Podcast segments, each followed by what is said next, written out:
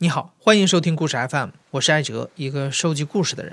在这里，我们用你的声音讲述你的故事。每周一、三、五，咱们不见不散。在上一期的节目里，我们讲到翟峰一家人驾着帆船到达了缅甸海关办公室，当时他们手上已经没有任何国家的有效签证了。之所以铤而走险的来到缅甸，是因为他们听说从泰国经由陆路去缅甸可以获得一日落地签。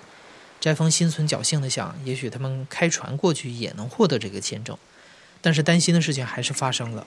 在缅甸这边，海关官员向他们索要由泰国陆路过来的车票，翟峰只能跟他们解释自己是开船来的，没有车票，而且因为航海需要的淡水和物资已经所剩无几了，他请求缅甸海关能通融通融。可是因为翟峰的英语不好，和海关的沟通不太顺利。我我说不清嘛英语，我说你出来看看吧，出来他出来一看，一条蓝色的大船，因为在那种地方嘛，你要很很落后，周围都是破破烂烂的渔船，有一条蓝色的大帆船在那儿，在他门口停着，都都傻了，然后他就给他们领导反映打电话，领导就派了他们的什么算是国安系统的人，那个人会说中文，在中国留学的，他就各种恐吓，首先说我们是违法进入他们的国家。然后说他有理由怀疑我们是间谍，然后就把我老婆给吓崩溃了。他给我的认识就是说，嗯，你要么就现在立马滚蛋，要么我就把你抓起来。但是我给他说，我说我就两个要求，我说我认为我们没违法，因为我们还是停在那河嘛，那个边界那，你要么给我办那个签证，假如不能办，我说我也不强求你，我说我上岸我已经航行了，那时候我们航行了。嗯，五天是七天才到的那里，七天，我们要一些淡水和物资，我们可以花钱买。最后让我争取到，他说我给你二十分钟，但是我要派着一个人跟着你去市场，你赶快立马滚蛋，就是那种，就说我就踩了就走。当然就走的时候又出现问题了，我们带着一个随身的摄像机，他说不知道他们谁看到，他说哎不对，你不对，你这个东西还是间谍的东西，他说要收没收你这个摄像机。我我不允许，我认为他就是勒索我，但是我我老婆就崩溃了。我老婆说只要放我们走，你他要什么你就给他什么。我认为他勒索我肯定不给，就僵持起来嘛，就闹得很僵持。最后达成什么？他说我那我扣下你的卡，我担心里边里有什么敏感内容。那时候我扣卡也不行，你我说你扣卡你得给我一个 给我一个新卡。最后搞得他很崩溃，他跑了就让那员工从街上买了一个乱七八糟的卡给我了。但是他让我立马就出境嘛，然后就是我到船上，因为这是完全是一切都是在我意料之之外的。返回泰国，我们没有签证，我们能不能在泰国入境？不能泰国入境，我们去哪里？就然后我要航行再回去几天，天气我也要查，航线要重新再这东西，然后我要上船去做这些东西。但是他跟我说的说，你立马滚蛋，否我只要看到你，我就会抓你。我说我们不能走，我们那个河口是大河口，出去之后就大海滩有暗礁，碰礁石都不知道。你要设计好航线，联系好我们下一个港口才能走。我们离开岸，我们也就没有信号了，你明白吗？我们在没有准备的情况下，没有目的地的话，出了海我们会死在海上。但是我们在陆地上，他哪怕就把我抓了监狱里，我不会马上死掉。我我我们这两相比较，这个是安全的。然后同时呢，那个岸上人他们开开的摩托艇过来，说怎么还没滚？就是我要拿枪过来了，怎么怎么怎么，还在给你施加这种压力。我老婆就崩溃，老婆就要去拔我们那个锚，升锚机，拔了锚，我们那个船就会就出去了，出去就回不来了。然后怎么也控制不住他，最后就把他抱起来，丢到船舱里。这么狭小的船上，呃，女儿还在那里，就整个里面就那个气氛就就太疯狂了，就是太就这样火药爆炸过以后一样，就嗯，就是我和我妻子就从来没有动过手，呃，你知道我们呃那都十多年了，从呃十几年了结婚谈恋爱，从来没有动过手，这第一次把他给呃就是。最后联系到有一个新加坡的一个朋友说，呃，说你这个情况，你可以 把你这些东西去泰国那儿反映，说我们说有类似情况，因为泰国海关很人性化，可能会给你签证。然后他说你实在不行的话，你到新加坡我可以给你担保，给你停。就这样，翟峰一家被迫返航泰国。不过，泰国海关确实比较仗义，在了解了他们的情况后，又给了这一家人一个月的落地签。到这个时候，他们遭遇的签证危机总算是化解了。在泰国逗留和学习了一个月之后，翟峰觉得自己还是没有具备向印度远航的能力，但这个时候手里只剩下三万块钱的积蓄了，所以翟峰决定先回国筹集一波资金。就这样，一家人从泰国出发向中国航行。但是没想到，在回程的路上，他们却经历了旅程中最危险的一刻。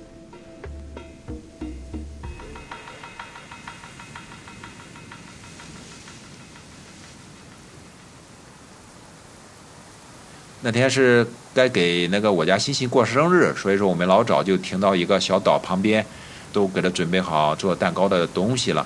结果狂风大作吧，就是天气预报里没有的。然后我们那个岛完全挡不住风，船，我你知道船下了锚之后，就像一个狗拴了链子啊，然后在狂风暴雨里在那里摇晃，就是随时可能被被丢翻。船上的床是带那种护具，防止你滚下去的。他娘俩在床上都用手脚伸开撑住，才不会掉下去。我就在地板上手脚撑住，躺在地板上。即使那个样，就是你知道船上的所有的抽屉、橱子都是带。锁住的啊，明白？要要消住它，就那个样，都有抽屉就被揉出来，整个抽屉里面装着，你知道，装几十斤东西都能被。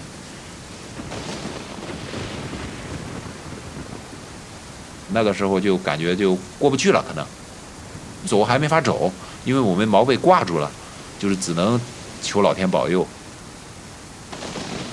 呃，那个时候就认为就，我认为就可能就见不到第二天了，你知道吗？那过不去了就。那个时候就特别后悔，就觉得，这这你你前面做的东西都是错的，你明白吧？我就说，假如我们能挺过去，明天我就一马就让从新加坡买机票回家，我驾这个船去哪里卖掉它，就就就修补这个错误。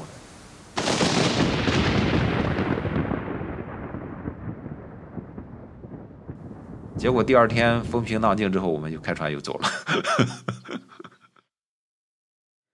回到中国以后，翟峰感觉自己像是几百年前的西班牙征服者，终于到达了美洲。他前所未有的感觉到整片大陆，甚至整个星球都和自己有关。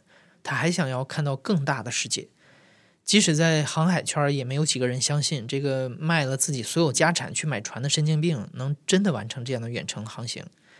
后来，为了给自己看世界的梦想筹钱，翟峰开始用心的宣传起自己的事业，写博客、上节目、做演讲、接受采访，火了一波之后，他终于拿到了二十万的赞助。带着这笔钱，翟峰一家在二零一四年的除夕夜，向着南半球出发了。这时我们就准备的比较充分嘛，这一路我们途经的所有的国家都是办好的签证。这个其实挑战更大了，它是每一个签证都是有有效期的。比如我们在菲律宾耽搁了一下，我们发现我们离马来西亚那个入境日期就差两天就过期了。假如我们两天到不了，我们就没签证了。那时候天气非常差，我们必须得顶着风浪要出发。呃，因为是最后一段，我们从那个印尼到。澳大利亚那一段是我们预计的航行是六天，结果天气非常之差，就是特别颠簸，每天那个阴雨，结果我们航行了九天才到，前帆还出了问题，颠簸呢，就是我妻子就她就晕船，晕船呢，她就不吃饭，不吃饭就在船舱里待着一天、两天、三天，然后后来女儿也开始那样，就超超压抑那个氛围，你就感觉他们是在熬这个日子。到了五月三十一号，呃，整整四个月到了澳大利亚。到了澳大利亚，翟峰感觉到妻子和女儿很难再继续这样的航海生活了。当时他们的签证还有半年的有效期，一家人就决定先在澳洲休整一段时间，顺便学学英语。但是翟峰渐渐觉得生活好像又陷入了停滞。如果说山东老家是一个小笼子，那澳洲也只不过是一个大一点的笼子。在这段时间里，一个偶然的机会，翟峰开始对飞行感兴趣。他想改用鸟的视角来看世界了。但是因为飞行器和飞行课程都非常昂贵，综合考虑之后，二零一六年初，翟峰卖掉了使用了三年多的帆船，结束了总计一万四千公里的航海，开始一边打工一边学习驾驶飞行器。国内叫的动力三角翼，它是上面一个三角形的很大的一个布做的一个机翼。最早就是有人就拿着这个东西就可以从呃山坡上滑翔下来，后来一些人就把它改装的，就是装上了座位，装上了发动机，它就会是怎么呢？飞得比飞机要慢。你可能看到有一些关于鸟的纪录片和动物世界这样东西，都会是用它拍，它很接近鸟的速度和高度。我是看了一个电影叫《返家十万里》，我和我女儿，所以说就。我们就想过电影上那种生活。那个电影里就是一个妇女用这个飞行器带着一群大雁跨越美洲去迁徙。我的计划是环绕整个澳大利亚一圈它是整个大陆嘛，接近两万公里。但是我们还是没有钱，没有什么东西嘛，就很曲折。跟人谈了拍纪录片，拍纪录片呢，然后就就就先着南北飞了一下。好，我们已经准备好了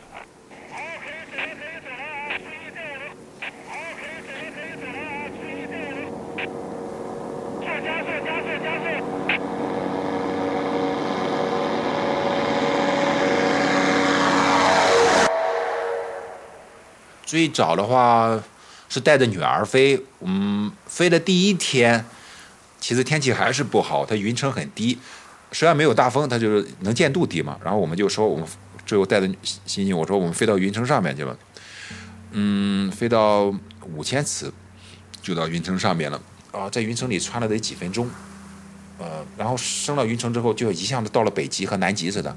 一片白茫茫，阳光，一颗孤零零的太阳照着整个世界全是白茫茫。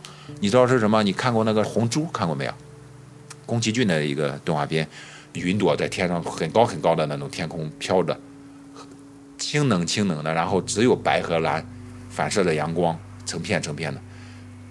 金星坐在后座上，当时就兴奋的大喊大叫：“我说就就是在《红猪》，就是那个场景，就在那一片白茫茫之上，只有蓝色的天和。”一个白白的太阳，就是然后清冷冷的，就是说你闭眼就能昏睡过去那种。还有后来是翻越一座山的时候，它也是有很高的那个云，稀薄的云。爬那个山上，山上有很高很高的云，它几乎是竖着的，就像小小山一样在在天空。然后我我就围着那个云转圈在。这就像你一个苍蝇围着一个大象飞一样那种感觉啊！你可以钻到那个云里，钻到这个怪物肚子里。先开始是飞得高，飞得高安全，明白吗？安全平稳。嗯，后来就觉得高处都没什么东西了，就是很单调，就开始越低越低，就追所有能动的东西。就是地面一百米之下是最漂亮的。嗯，就是所有的生物都在这里边。你可以和它们非常接近，就是所有的动物它都有逃生策略，呃，你追那些野生的马、牛什么，呃，袋鼠，它们都会哗，你无论怎么追，它这都是四散的散开。五百米的地方，我发现他们就就像一个鹰一样俯冲下来，呃，然后他们就是哗就散开，让你没没有一个明确的目标可以追。然后马、野马呢，马群呢，你追呢，他们是会往旁边的树林里面跑。非常明确，就是领头的那样东西，就离最近的树林里面去，你也没法去追他们了。然后你追那个人工圈养的牛和羊的时候，它是乱跑，他们会互相碰在一起，它就是脱离了这个野生动物的那种逃生策略那些。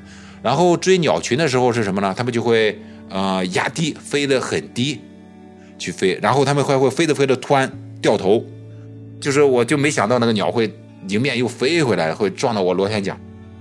嗯，很恐怖那个东西，然后撞上的那些鸟，我看到打到的那痕迹，肯定就受伤了。我我就觉得很自责，那个时候也是。最有意思发现就是鳄鱼，鳄鱼我觉得很恐怖，因为北澳的潜水鳄它能长到五六米这么大，啊，是世界上最大的鳄鱼。结果它也是有逃生策略的，就是它是有天敌的，就是我就很奇怪，因为我一追它的时候会是什么情况吗？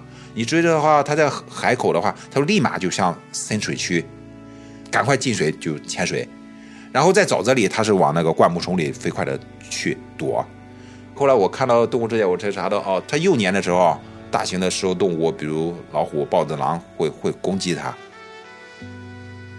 但是后来我发现什么？我追海豚和追鲸鱼，它们是不躲的，你离它再近，它都无感的。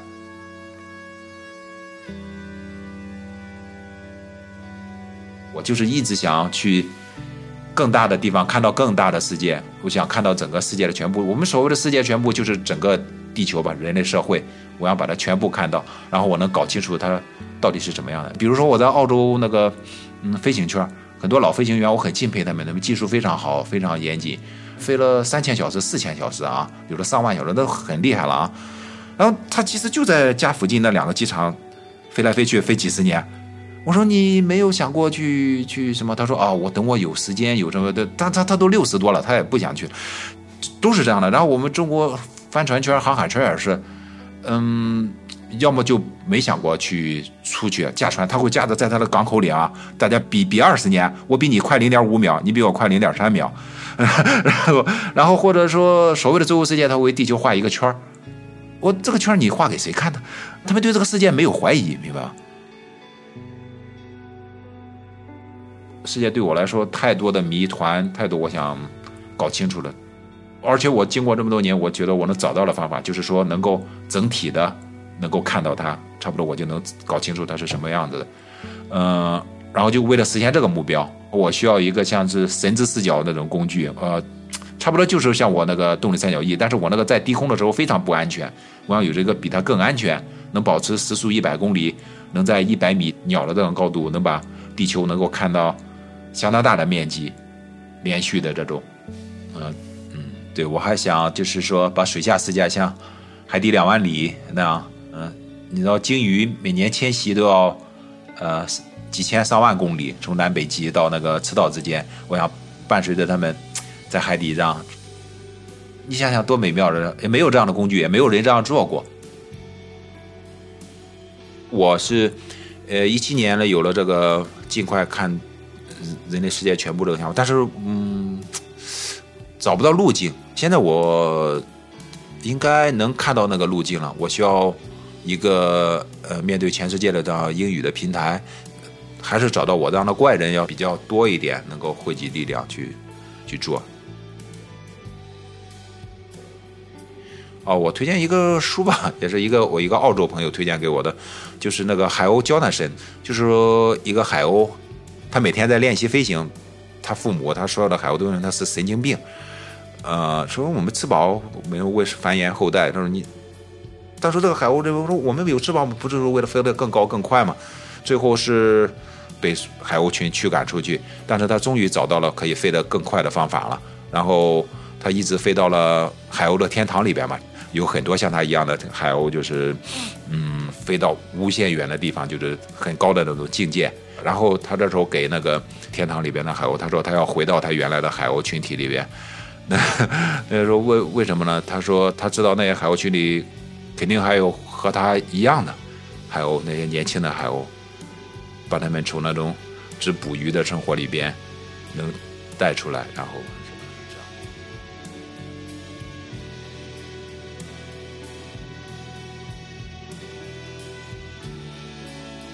你现在正在收听的是《亲历者自述》的声音节目故事 FM，我是主播艾哲。本期节目由刘豆制作，声音设计彭涵。啊，对了，今天还要跟大家宣布一个事儿。嗯，故事 FM 要做现场了，也就是故事 FM Live。这是一次涵盖了现场故事、现场音乐和很多其他元素的舞台表演。目前很难用一个已有的概念去概括这个事儿。